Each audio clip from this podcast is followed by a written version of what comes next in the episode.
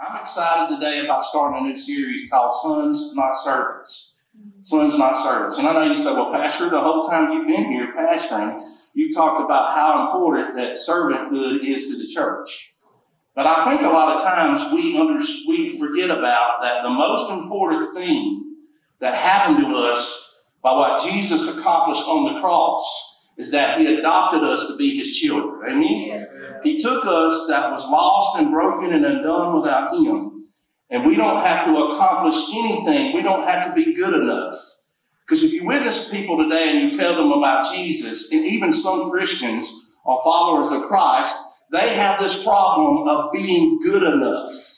How many's ever felt like that you wasn't good enough? That you wasn't good enough? Well, you're going to enjoy this series because this series is for you. Many of us know today because of what Jesus accomplished on the cross, right before he gave up the ghost, he, get, he passed in, into to eternity to, to take the keys from death out of the grave, by the way. He said these words, it is finished. Amen. And because Jesus said those words, we're able to enjoy what we enjoy today. So stand with us for the reading of the word, if you will, this morning. Again, it's so good to have our, our, our guests with us. Good to have Tracy's family uh, children and grandchildren with us. So blessed to have you guys with us. Thank you for joining us, all of our guests and all of our church family here. Uh, I promise you, we're going to treat you so many different ways. You're going to like a couple. So uh, we're going to read this scripture text together. Let's read Luke uh, chapter 15, verses 15 through 22. So he went and hired himself out to be a citizen, talking about the prodigal son of that country, who sent him to his fields to feed pigs. He longed to fill his stomach with the pods that the pigs were eating, but no one gave him anything. In verse 17, when he came to his senses, he said, How many of my father's hired servants have food to spare, and I here am starving to death? In verse 18, I will set out and go back to my father and say to him, Father, I have sinned against you, I sinned against heaven and against you. Verse 19, I am no longer worthy to be called your son. Make me like one of your hired servants. Verse 20, so he got up and went to his father. But while he was still a long way off, his father saw him and was filled with compassion for him. He ran to his son, threw his arms around him, and kissed him.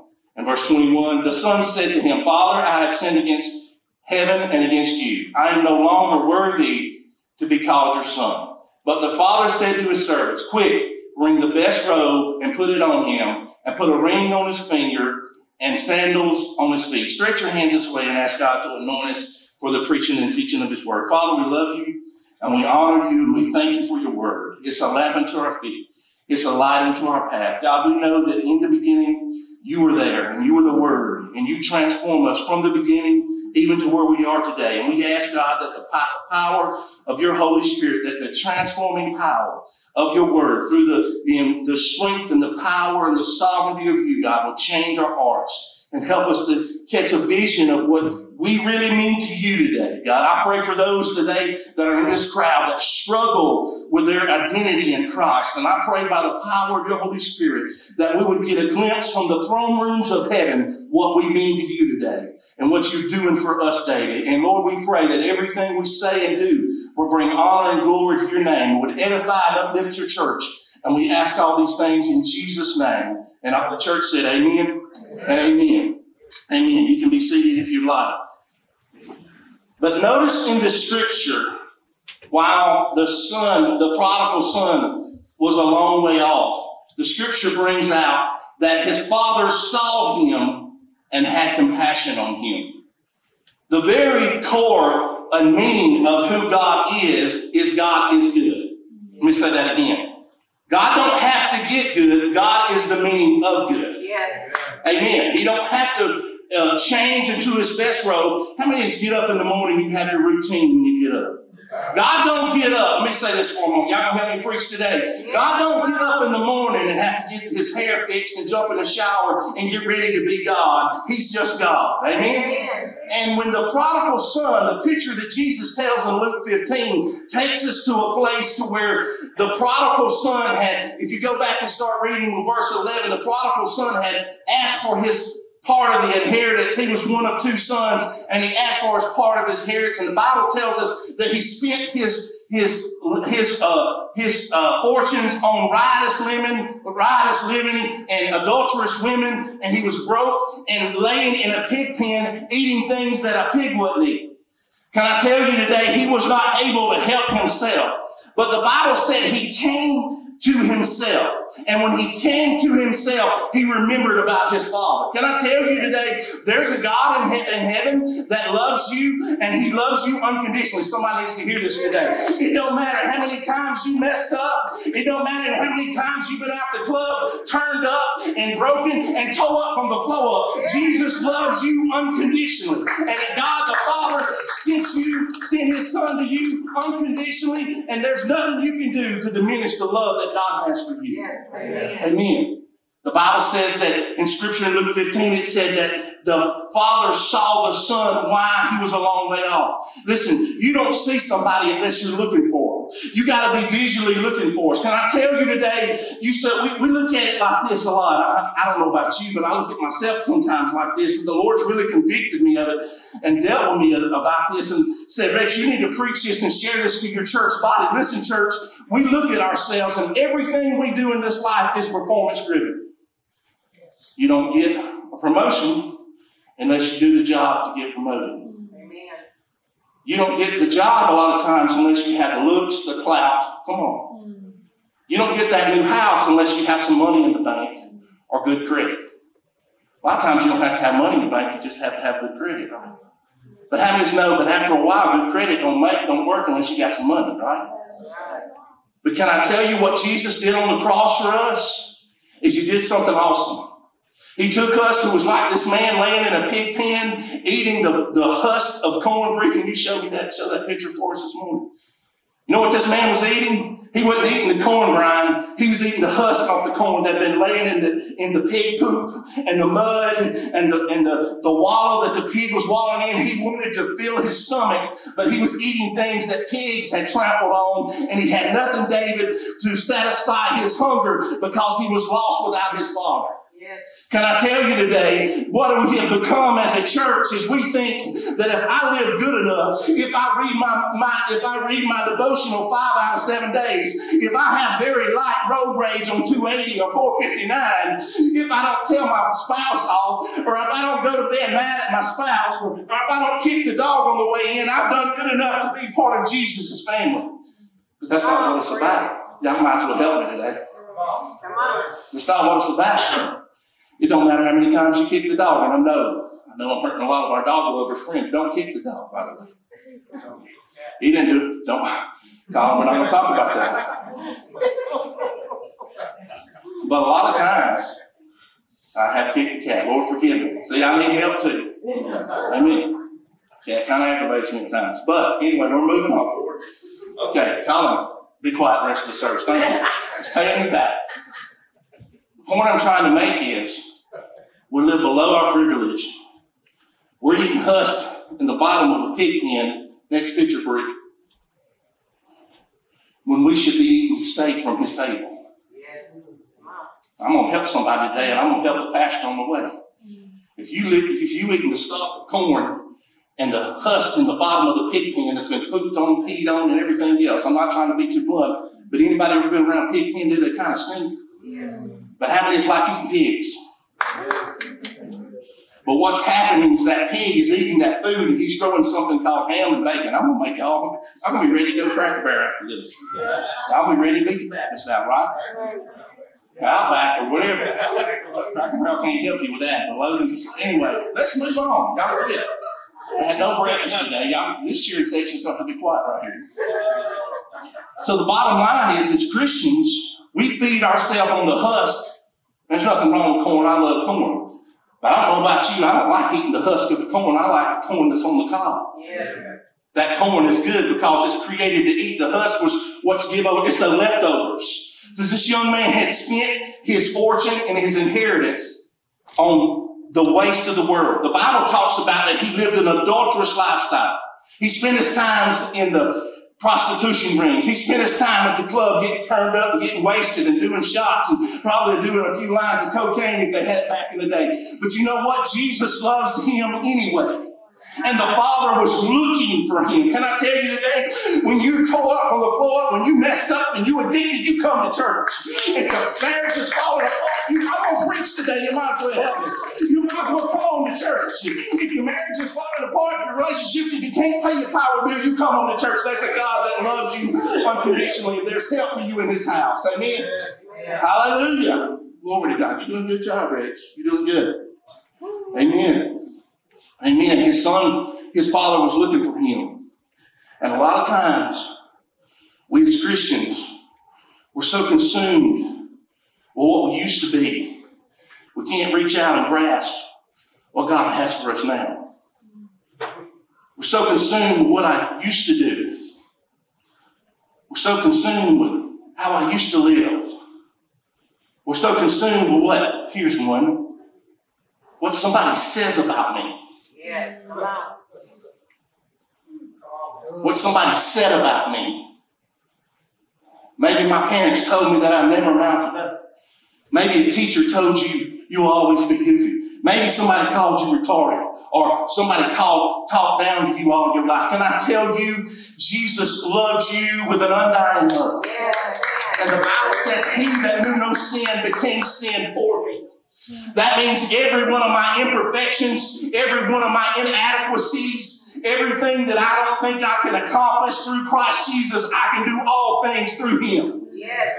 That's what happens when I commit myself to Christ. You said, well, Pastor Rex, what it's about? It's not about works. It's not about works. It's about us understanding who God is. It's about under, us understanding who God is.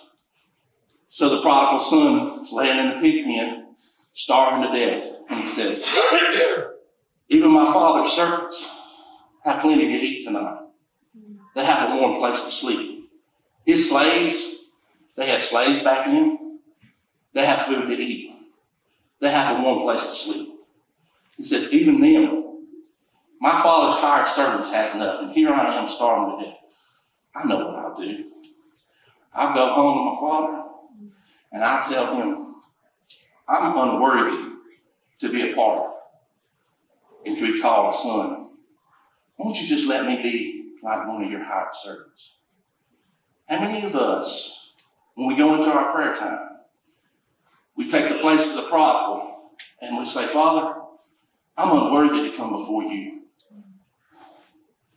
When Hebrews 4 and 16 tells me that I can come boldly to the throne of grace, Yes, where I find help, hope, and healing in my hour of need. And it's not conditional upon how many times I failed God or sinned that week. The condition is upon what Jesus did for me on the cross. And when he said, It is finished, it was finished. yes, So, but we think we got to get good enough. Can I tell you today, what you believe about God affects whether you believe God or not. amen. Let that sink in a minute. What you believe about God affects whether you believe God.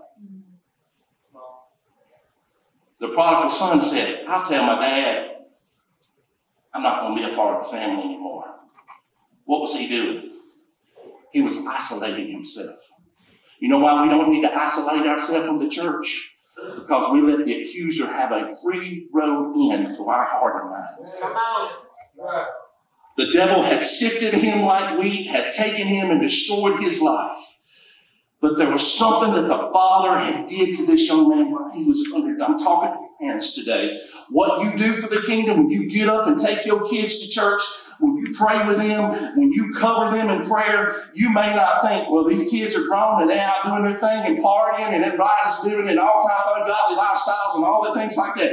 They're not listening to me. Can I tell you, you are planting a seed. The Bible says it will not return void, but it will accomplish what He has chosen for you to accomplish today. You say, well, Pastor, what I'm doing with my kids, trying to raise my kids right and teach them and raise them up in the fear and the admonition of the Lord doesn't matter. Can I tell you Yes, Because this man laying in a pig pen, starving to death with nothing left, had spent all that he had, realized that his father still had a place for him. amen. He says, Father, I'll come back to your house and I just want to be a servant. Don't call me a son anymore. I'm not worthy to be a son. And the Bible says that the father didn't even allow him to finish his spiel. When he began to say, Father, I've sinned against you in heaven, his father stopped him. The Bible says he ran to him and he kissed him. And then he called to his servants, Go bring the robe, the ring, and the shoes, and go the go kill the fatted calf. Go grill, go put that T-bone on the grill.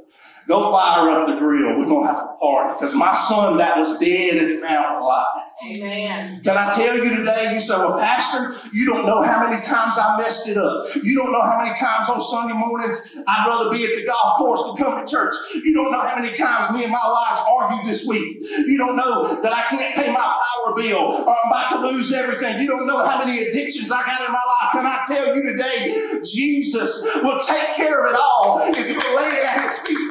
Just like this young man, I'm going to preach today, just like this young man that was wallowing in the pig pen found help, hope, and healing when he went back home That's right. because he surrendered what he was to the Father. The Bible said he was looking for him. The Bible said he's looking for him. I remember my mom two days before she passed away. My youngest brother the has a history of drug addiction and alcoholism and broken relationships. She, he stood at the face at the head of her bed and she told me, she said, she told him and all of us boys standing there, four of us boys standing. She said, Stan, you promised me that you will give it all to Jesus and allow him to heal you. You got to promise me. I haven't seen that promise come to fruition. But you know, as far as I know, my brother's still alive. He may be hung over from his last party last night. But there's a God in heaven that's looking down the road this morning at him that loves him. And he won't allow him when he comes home to be called a servant. He's going to call him a son. And a lot of times we look at things and we look at people, we look down our nose at people, we look at the drug addict and the strung out, and we look at the person that the atheist that don't believe in God or been hurt in church, and we look at them and we judge them. And all the time, if we saw a picture of the way God saw us when we were messed up, come on, we begin to see how God sees us, we would look at them differently. John 8 and 35 says, No slave has no permanent place in the family but a son belongs forever. Galatians 4 and 7 says, So you are no longer a slave, but God's child. And since you are his child, God has made you his heir. How many of you know what an heir is? One day, when Jennifer and I, the Lord tarries, hopefully a few grandkids along the way, and him. Not you, God. I'm not talking to you good.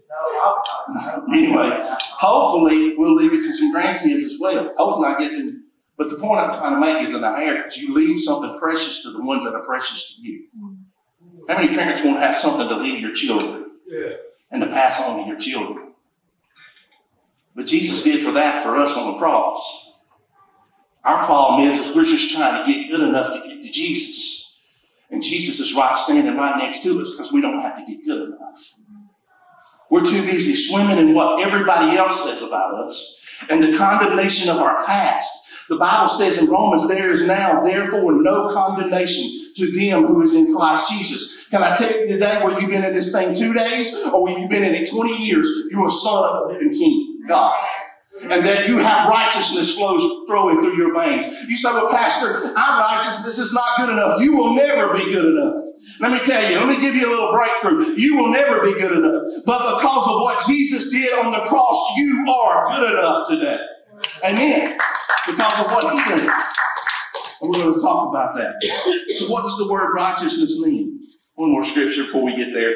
Isaiah 61 10 says, I delight greatly in the Lord. My soul, soul rejoices in my God, for he has clothed me with garments of salvation and has dressed me in a robe of righteousness. As a bridegroom adorns his head like a priest, his head like a priest, and the bride adorns herself with jewels. He has clothed me with salvation and righteousness. When you accept Jesus as Lord and Savior of your life, all the sin and the unrighteousness and the filth falls off of you. How many's ever taken, come in in the wintertime, you come in a warm house and you take that jacket off and you hang it up maybe on a coat rack or something, or in your mud room in your house. But you walk back outside and it's really cold and you reach back in real quick and get that jacket because you don't need it. God clothes us in righteousness. What does righteousness mean? It's a right standing with. We need to be in a right standing with God. How do I come to a right standing with God? I allow Jesus Christ, that, that knew no sin, who became sin for me. I accept him. I accept, believe, and confess that he is Lord. How many of us, uh, come on, let's be real here for a few minutes. I'm going to try to slow it down for just a second. How many of us has ever doubted God? You doubted God. Man. I have. You walk through things, you go through things in this life, and you doubt that what he said he would do, he would do. He would still do. without God. If you've been through tough times and broken relationships and the trials of this life and the loss of loved ones, you doubt. Maybe you're not doubting God directly, but you doubt the decision that God made to allow something to happen. A lot of times we don't understand what the word sovereign means. Sovereign means that God is who he says he is. Sovereign does not mean that we get to dictate God and tell him what we want him to do. I'll say that again. Sovereign means that he is the God of all God, the King of all kings, and the Lord of all lords. Sovereign does not mean that we need to get dictate God. How many go to a vending machine and you put your money in and you pick what soda or snack you want out of that vending machine? Anybody ever did that? You ever gone to a, come on, everybody in here's been to a vending machine. Some of y'all are already thinking about, might take the steak down real quick. Let's take the steak down. Y'all are, y'all not talking about sweet tea or, or your water or your lemonade. Take the corn down. That's a side. How many has ever been to a vending machine? Uh, they did warn me, by the way, that I talked about food. Y'all check out in about 15 minutes. It's about right. So you go to the vending machine and you want that Diet Mountain Dew or that Coke or that whatever you're drinking or that Sprite or you want that Twinkie or you want that honey bun and you're dreaming about it. And when you hit the button, you put your money in, you hit the button, and it drops your snack, and it's not your snack. You want that iced honey bun, but you end up getting a brownie that's about three and a half years old. Came up on the Mayflower and all that. Come on. Or you push that button, brownie, you want that Mountain Dew, and you end up getting a Everybody remember the Tab colas? You end up getting a Diet Coke and you want a real Coke. What I'm trying to make with God, a lot of times we push the buttons with God and we say, God, I need you to do this, this, this, and this because I know what's best. And the whole time God is saying, already saying, I'm doing this, this, and this so you can have all this. Yeah. Apostle Paul said it like this We see through a glass daily, we only see a part, but one day we shall see in full. I'm trying to encourage you today. A lot of us have been praying for a lot of things for a long time, and you say, Well, gosh, God don't, hadn't answered my prayers, and He hadn't met my needs where I think He needs to meet them, and how He needs to meet them. God don't love me no more, and I'm not a part of the kingdom. I tell you, that's a lie from the pits of hell today. He that He saves, He seals until the day of redemption. Here, hear me today, church. When you're living on the on the fence of I got to be good enough in order for Jesus to do anything for me, you are listening to the voice of the accuser, and you are being robbed of your joy, and you're sitting there eating the husk from the pig pen when you should be eating the steak at the table today, church. When we do that, when we let what people say about us, mom, as kids, ride with us through our lives, and talk about us, and they and they they associate us with certain people and certain things. When Jesus changes our lives, He changes our friends and our cycles. Come on. And I'm not saying that when we get converted, we accept Jesus as Christ as Lord and Savior, the Bible talks about regeneration. And that's the old has become new. The point I'm trying to make, when you're trying to do everything right, just to be approved by God, you are listening to the lie of the enemy, and that's not biblical. And Jesus accomplished it on the cross for us. What he said it is finished, he did not stutter or lie. He said it is finished. And when we rob ourselves and listen to the, uh, the accusations of the devil, we are robbing ourselves of some peace and joy that Jesus Christ paid for. So what's the first point? First point is, is salvation earned or is it a gift? How many of us still live like we got to earn it? Me? When I first started pastoring this church, it's okay if I be open today. First six months I pastored this church, Regina, I gauged myself by every other pastor that had been successful around me. And I thought if I wasn't doing what they were doing, my church wasn't going to grow and I wasn't going to be successful. But you know what I realized about six months in? That God didn't make me to be the pastor at Cathy Junction or Rock Mountain Lakes or wherever or Metro. God put me here.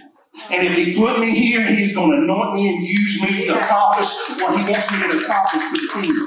Now, I'm talking to somebody today. You may be trying to live the perfect life. Listen, don't believe the lies on Facebook. They don't get up looking like that in the morning. That house is not always clean. They don't have the best dogs in the world, and nobody's breath or feet ever stink. That's a lie. It's called a fake book for a reason. And be careful of those people that lives are always perfect when we live in a broken and lost world.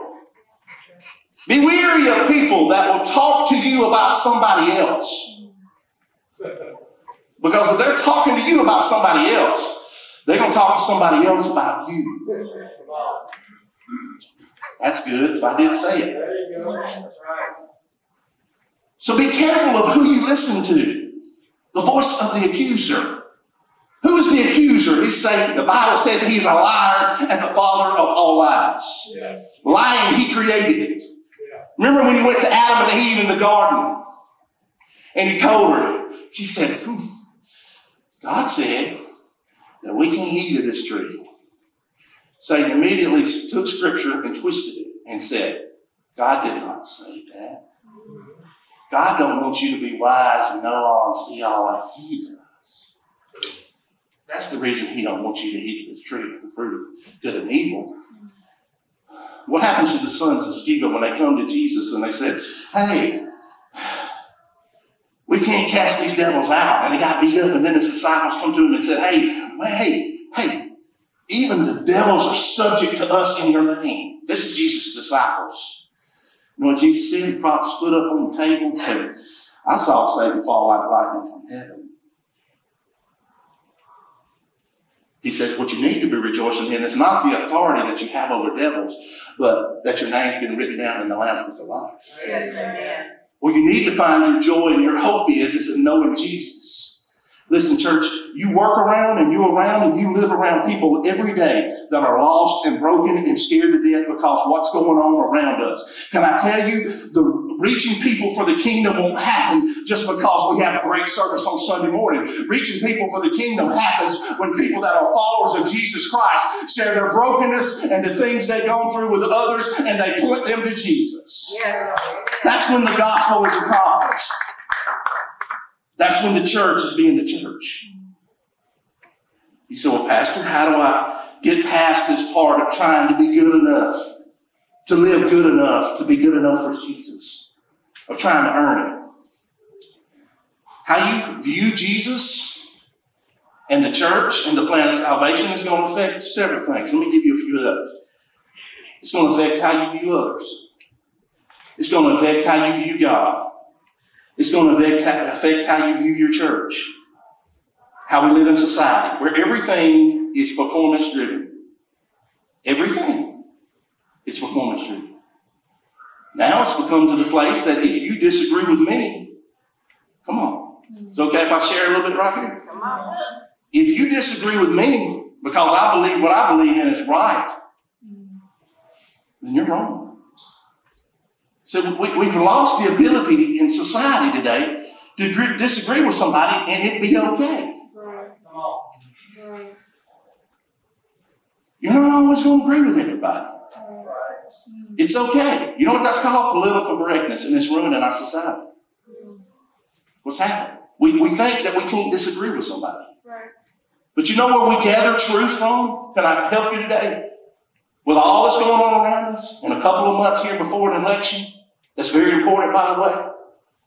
You know what's you know what's happening around us? Mm. People are attacking the church, and we are blinded to it. Yes. The church is being silenced, and we're being blinded to it. I'm gonna go ahead and say it today. If you believe in, in taking a baby that's on the table and after it's been born and sucking that baby's brain out, you are bound for on. And I know a lot of people don't think you say, well, Pastor, what does it have to do with living right? Listen, there's a standard. And life is precious. Yeah. And at conception, that baby has life. I'm gonna say it today. Come on. And it don't matter what people say to me and about me. There is a right way and a wrong way. And the Bible says after that leads unto judgment. Right. Come on. You want to know what's happening around us? You say, Pastor, what does it have to be earning it? We think that we can disagree with somebody. Listen, if it don't line up with the Word of God, you have all the right of heaven to disagree with it. That's right. That's right. You have all the authority of the Godhead to disagree with it. Not only to disagree with it, but to stand against it. I'm going to say a couple more things. Right is right, and wrong is wrong. If we don't get off the fence as a church, we're going to fall in the hole. Amen. There's a right way, and there's a wrong way. And wrong's not going to win. Read the back of the book. Right. Wrong is not going to win. So, said all that to say this: before you vote, you investigate that candidate, and you find out what they believe in, Right. because it's there, whether you want to see it or not. Now, moving on. Everybody won't be able to say, "Pastor preached on politics today." No, I didn't. I made a point. Now, hear me hundred percent on this. Your salvation is not earned; it is a gift. I'm gonna say that again. Salvation can never be earned. It is a gift. Nobody's hearing me. Salvation is not earned. It is a gift. Yes. It don't matter how good you get how many times. Listen, Virginia, I actually used to think this way. Well, I read my devotional six out of seven days this week, so I did pretty good. Some y'all looking at me funny. Y'all still thinking about the steak, right? But we gauge ourselves on how good we've done that week. And our ability to go to the throne room, come on, I'm not saying all of us, I'm just saying as Christians. And our sometimes our willingness to go and pray to God is affected by how bad of a day we had the day before. I, I- maybe I'm just talking to me. We think that we can't come boldly to the throne of grace because we made five mistakes that day. When Jesus said he invites us to come boldly to the throne of grace where we find help and healing in our hour of need. That's a promise. It's not conditional upon how good we are. So there's three gifts that the prodigal gave his son. Can we name them? A robe, a ring, and some shoes. Next week we're going to talk about the ring of authority, what he gave his son. This week we're talking about the robe of righteousness. The robe of righteousness. The Bible says he that knew no sin became sin for us. Jesus became sin for us. He knew no sin. He had never sinned. The Bible says he was tempted in every way, right, Brother Keith, yet he sinned not. But he on the cross became sin for us. Matter of fact, when Jesus was becoming sin for us, the Bible tells us that the Father turned his back because he could no longer look at his Son because he had become sin for us. That's when Jesus says, My God, my God, why have you forsaken me? When he was becoming sin for us. That means every sin that I committed or ever will commit, Jesus had become that on the cross. And his own father was turning his back on him just for a moment because he could not look on sin because he is God. He's a sinless God. But because of what Jesus, I'm helping somebody right here, but because of what Jesus did on the cross, the Father looks at you and he don't look at you and you're messed up, tore up, broken down life. He looks at you through the perfectness of his Son, through the power of his Holy Spirit, and he looks at you as free, redeemed, and on way your way to heaven. Amen. Hallelujah. Hallelujah. So when you get up in the morning and you don't feel like you can accomplish anything or do anything for the kingdom, say, I am the righteousness of God in Christ Jesus. Come on, y'all get up in the morning and y'all look at yourself in the mirrors a lot of times. Now, some of us look in the mirror more than others. That's apparent by the way we look sometimes, right? You know, I'm not judging anybody. I'm just saying some of y'all, some of us pay attention more to the mirror than others. Like you ladies generally pay more attention to the mirror than guys. Amen, guys? We just want to know that shirt doesn't stink too bad before we put it on. And I wore these socks yesterday, but they're not too bad. They didn't walk off by themselves when I took them took them off last night. And this shirt's got a little bit of soup, and mac- macaroni and cheese on it, but it's good. Yeah. That's supposed to be fun. Guys, you know you do it. But the father looks at his son coming before he gets there.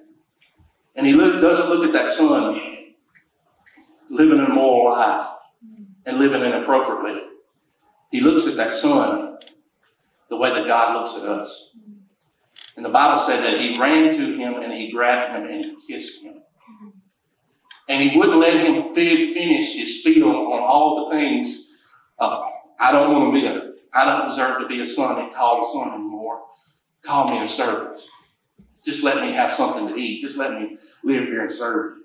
He wouldn't allow that to happen. He says, go get the robe, the robe of righteousness, and put it on. Get the ring and put it on his finger. You know what rings meant in that day? It's just a little nugget for next Sunday. The ring meant that he had authority in that family. And go get the shoes. What did the shoes signify? It was the shoes of sonship. They wore certain shoes for different classes in those days. In other words, his shoes kept his feet ready to travel. So he says, go get the ring, the robe, the ring, and the shoes. Which means, the robe means he had become worthy to wear the robe that signified he was a part of his family. We look at all these things and we think, you know, God, I'm not good enough. I'm not good enough. Maybe it's just me. Am I the only one that's ever looked at myself in the mirror mm-hmm. and think I'm not good enough? How many's ever heard of the word inadequate? How many's ever felt inadequate to do mm-hmm. something? Brian was talking about me to tell me this morning how much he loved doing sheetrock finishing. I'm just trying to cheer Brian up and make him laugh. That's a lie from the pit sale. He was talking about how he loved that. No, I'm joking. I'm just poking at Brian this morning. But a lot of times, hear me right here, church. A lot of times we feel inadequate because of our past. The root of the word inadequate means iniquity in the Greek. Go look it up. The word inadequate means iniquity in the Greek. That son didn't want to be called son anymore because of his iniquity of his past. He didn't feel like he could be called son anymore because of all of his past faults and failures and the shame that was on him. But something was about to happen. The first thing the father said is, Go get the robe and put it on him, which is the robe of righteousness. When you come to an altar, whether it's in your car or in a church or in your living room, wherever you accept Jesus at, he replaces a robe of righteousness on you before you get up from that place of prayer. And that young man had a robe of righteousness placed on him when he got there. And there was a big party being thrown for him. Because the father said, Let's party. Let's celebrate. And I'm paraphrasing. He says, My son that was dead is now alive. Amen. My son that was lost, his son didn't even know where, his father didn't even know where he was, is now home, is now found. He's now home. Come on, let's grill the steaks and the corn or whatever we're going to cook. Or the wings. Come on, I'm making y'all hungry. I'm finishing up right here, getting y'all ready for lunch. Let's have a party. Let's celebrate. But the story that Jesus tells right here is bigger than just a party or a steak on the grill. He's showing us the significance of what happens when we come to know Jesus as Lord and Savior. There's a party, the Bible says, in heaven. Every time somebody comes to know Jesus, the Bible says there is a celebration that the angels in heaven rejoice over those who come and, when the lost are found, when we come to accept Jesus. He was showing us a picture of what heaven looks like. And he was showing us a picture of what Jesus' grace towards us looks like. He was showing us that. He was showing us a picture. Now Romans 4 and 6 says, just as David. How many of us know what when your checkbook is balanced? Anybody ever balanced your checkbook before? Probably one of the most fun things you ever do in your life. That's a joke, by the way. Balancing your checkbook. Romans 4 and 6 said like this. It says, just as David also describes the blessedness of a man whom God imputes his righteousness apart from works. What does the word impute mean? It means to account to. How many's ever had, come on, let's get real here for a moment. How many's ever had somebody talk about you and put you down? You've had somebody to put you down and talk about you. And it had an effect on you. I was in the second grade, I'll never forget it. I don't share this story with everybody, but I was in the second grade and I had a speech impediment. Miss Tracy, I stuttered real bad.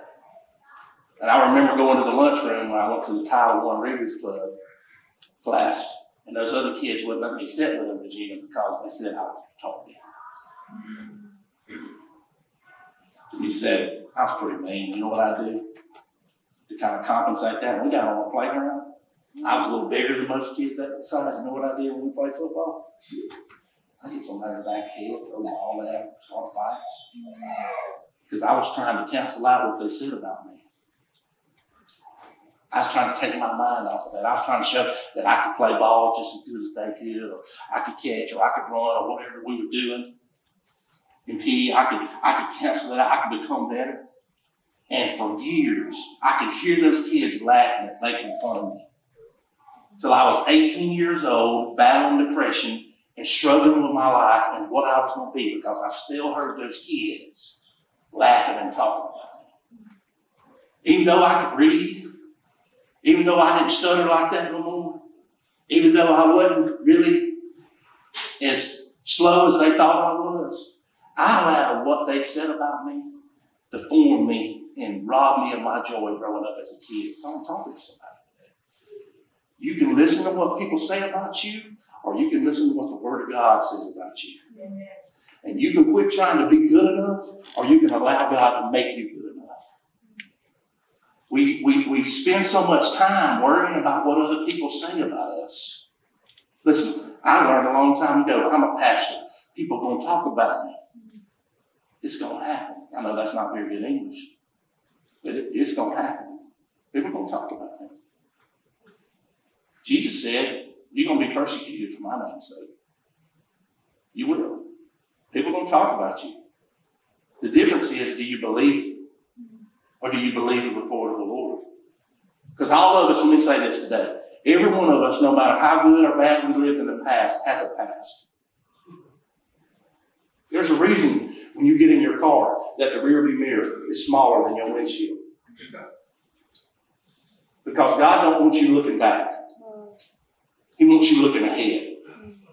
Now, do we need to look in our rearview mirror? Yes, there for a reason. Do we need to reminded be reminded that we don't need to go back to where we used to be? Yes. Do we need to look ahead at what God's got for us? Yes. But there's a reason the, the front windshield is bigger than the rear.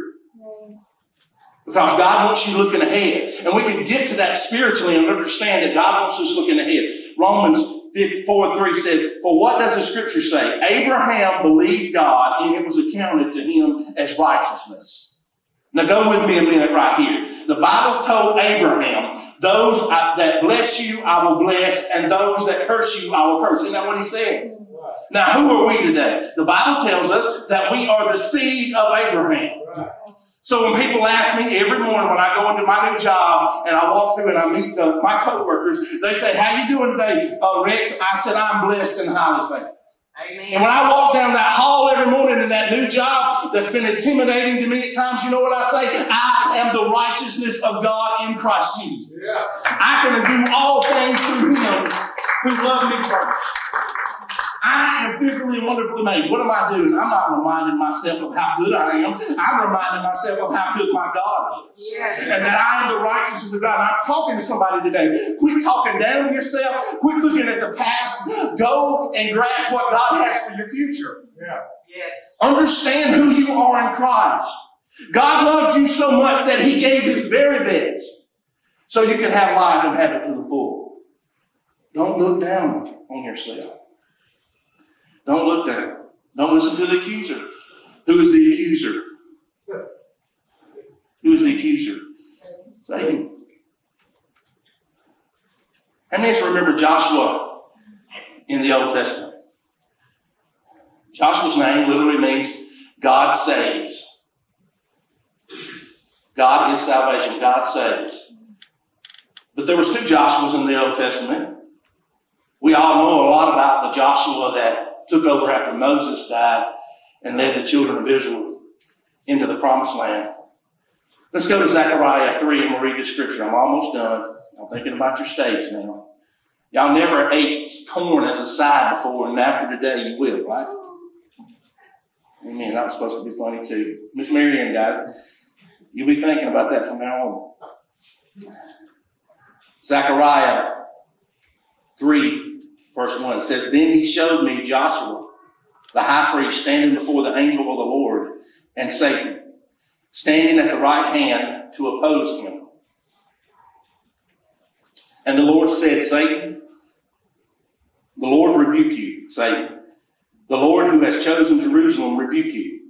Is this not a brand plucked from the fire? Now Joshua was clothed with the filthy garments and was standing before the angel. What was Joshua clothed in? Filthy garments. He was clothed in filthy garments, standing before the angel. Then he answered and spoke to those who stood before him, saying, Take away the filthy garments from him. And, he, and, he, and to him he said, See, I have removed your iniquity from you, and I will clothe you with rich robes. Who is the angel of the Lord in Zechariah chapter 3? It is Jesus Christ himself. Him and Satan are standing at the right hand. I'm going to help somebody right here. Satan and the angel of the Lord, which is representative of Jesus here, is standing at the right hand of the Father, and Joshua, the high priest, with his filthy robe, is standing there before Father, and all of a sudden, the, the Lord says, The Lord rebuke you. In other words, he takes authority over the accuser. And he takes away his filthy clothes and replaces them with rich robes. Isn't that what the scripture said? Then he replaces them with rich robes. So the high priest himself, his iniquity was removed and it was replaced with rich robes of righteousness.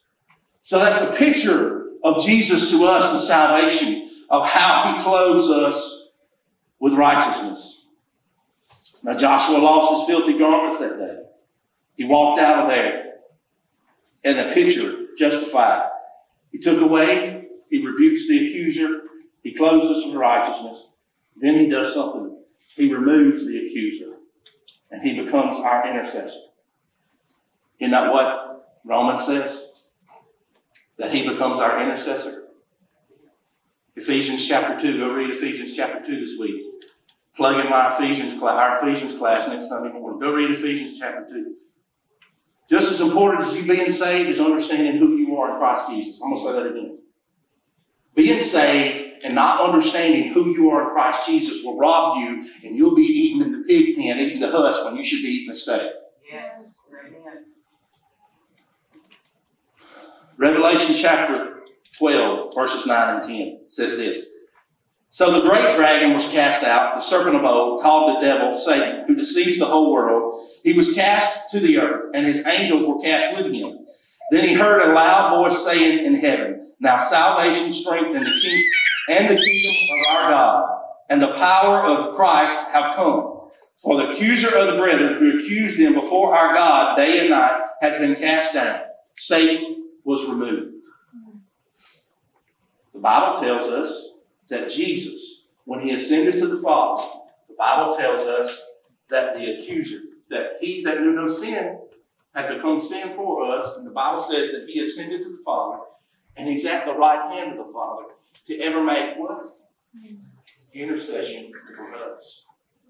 Something happened at the cross of Calvary when Jesus ascended to the Father. The devil, who was a part of the plan, and the accuser was removed from the picture, and Jesus was put at the right hand of God. Your intercessor. From that point on, we don't have to go. Brother Keith, we used to have to go to the priest and get a covering. That's what they had to. Just to try to cover our sin. But because of what Jesus did, we don't have to do that anymore. He is Romans 8 34 says, Who is he that condemns? It is Christ who died, and furthermore is risen, who is even at the right hand of God, making intercession for us. We no longer have the accuser anymore in the spiritual act of it. We have an advocate at the right hand of God. He pleads our case to the Father. Why does Jesus plead our case? I'm done right here. Why does he, Jesus uh, plead our case to, to the Father? Because he's been here. He's walked on this earth. He was tempted. Immediately after Jesus was baptized, the Bible said he went into the wilderness to pray and to begin a fast. What happened? Didn't Satan come to him and tempt him? He came and tempted him and he tried to get him to throw himself, jump off of a cliff, bow to him, curse God, and all kinds of things, blaspheme God. He tried to get him to do all kinds of things because he's an accuser. He was taken care of. Jesus clothes us with righteousness. He clothes us with righteousness. He changes our lives. You don't have to be good enough to be a part of the family of God. Because of what Jesus did, He made us. How many of us struggle? Every head bowed and every eye closed today. How many of us struggle with your identity in Christ? You struggle that you will be good enough.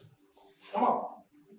If you struggle with being good enough, I want you to raise your hand. Nobody's looking around. Nobody's going to see your hand but man, You struggle with being good enough.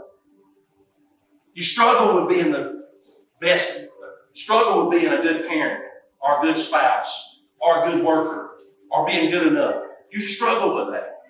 Can I tell you today, because of what Jesus did, the fight is not yours.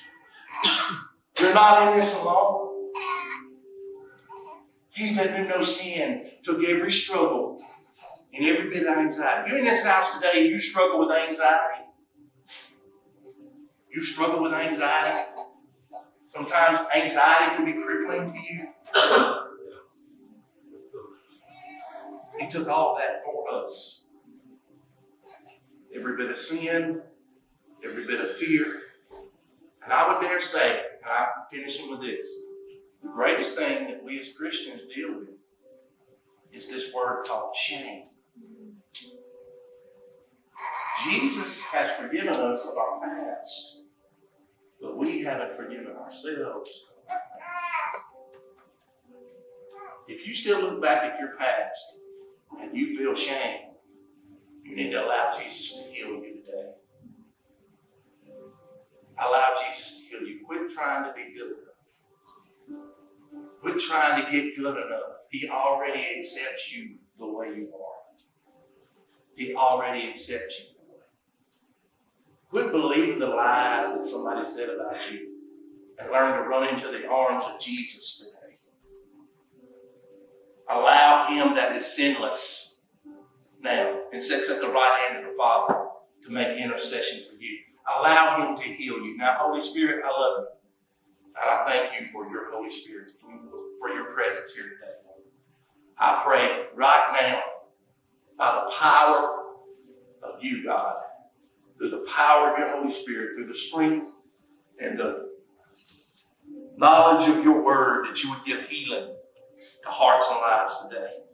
Right where you're at today, you raise your hand for any of these things that you deal with.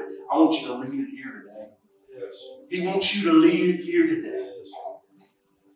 You don't have to carry it anymore. You don't have to be the best husband, the best wife, the best worker, the best this, the best that. You can give it to Jesus today, and He'll take that. If you're looking back at your past and you're always reminded of what you used to be, you can leave that at the feet of Jesus today, and He will give you healing and peace. His scripture says, Peace I leave with you, peace I give unto you. Not as the peace this world gives, but the peace I give. It's the peace I give.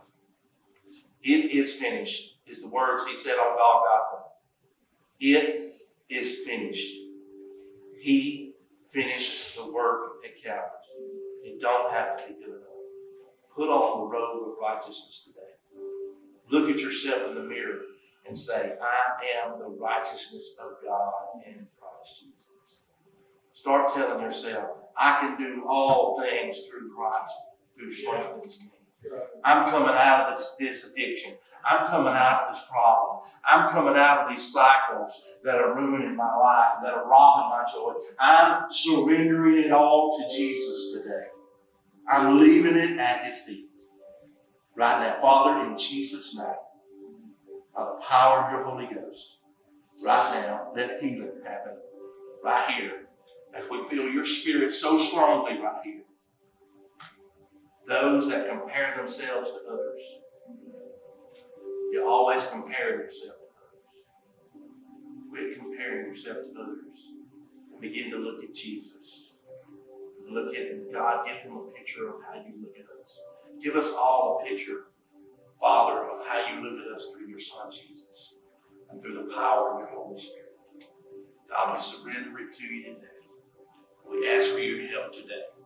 For those that are just battling, battling discouragement, let that spirit of discouragement be broken today. Let the spirit of manipulation be broken today. Let the spirit of addiction be broken today. Let the spirit of pornography be broken today. Let the spirit of rejection be broken today. Let the spirit of harsh words and of manipulation and the spirit of Jezebel be broken today in Jesus' name. In Jesus' mighty name. In Jesus'